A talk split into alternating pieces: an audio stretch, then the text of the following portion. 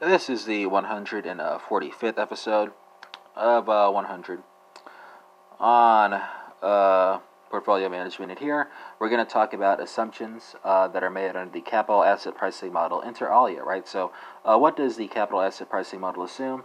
Well, it assumes that investors are utility maximizing, risk adverse, and uh, that they are rational, right? Uh, it assumes that markets are frictionless and that there are no transaction costs and taxes. Uh, it assumes that all investors have the same single period investment horizon. Uh, it assumes that investors have homogeneous expectations and arrive at the same valuation for any asset.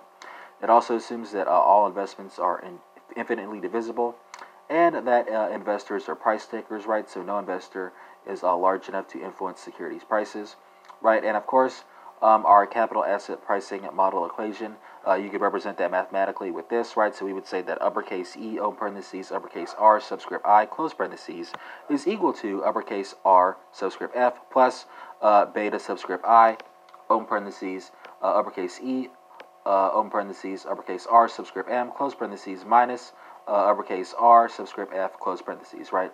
And the security market uh, line is a graphical illustration of the capital asset pricing model.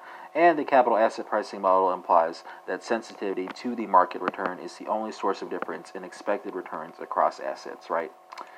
And that concludes uh, this 145th episode of 100 on portfolio management. Not, of course, ruling out the possibility of yet more bonus sessions.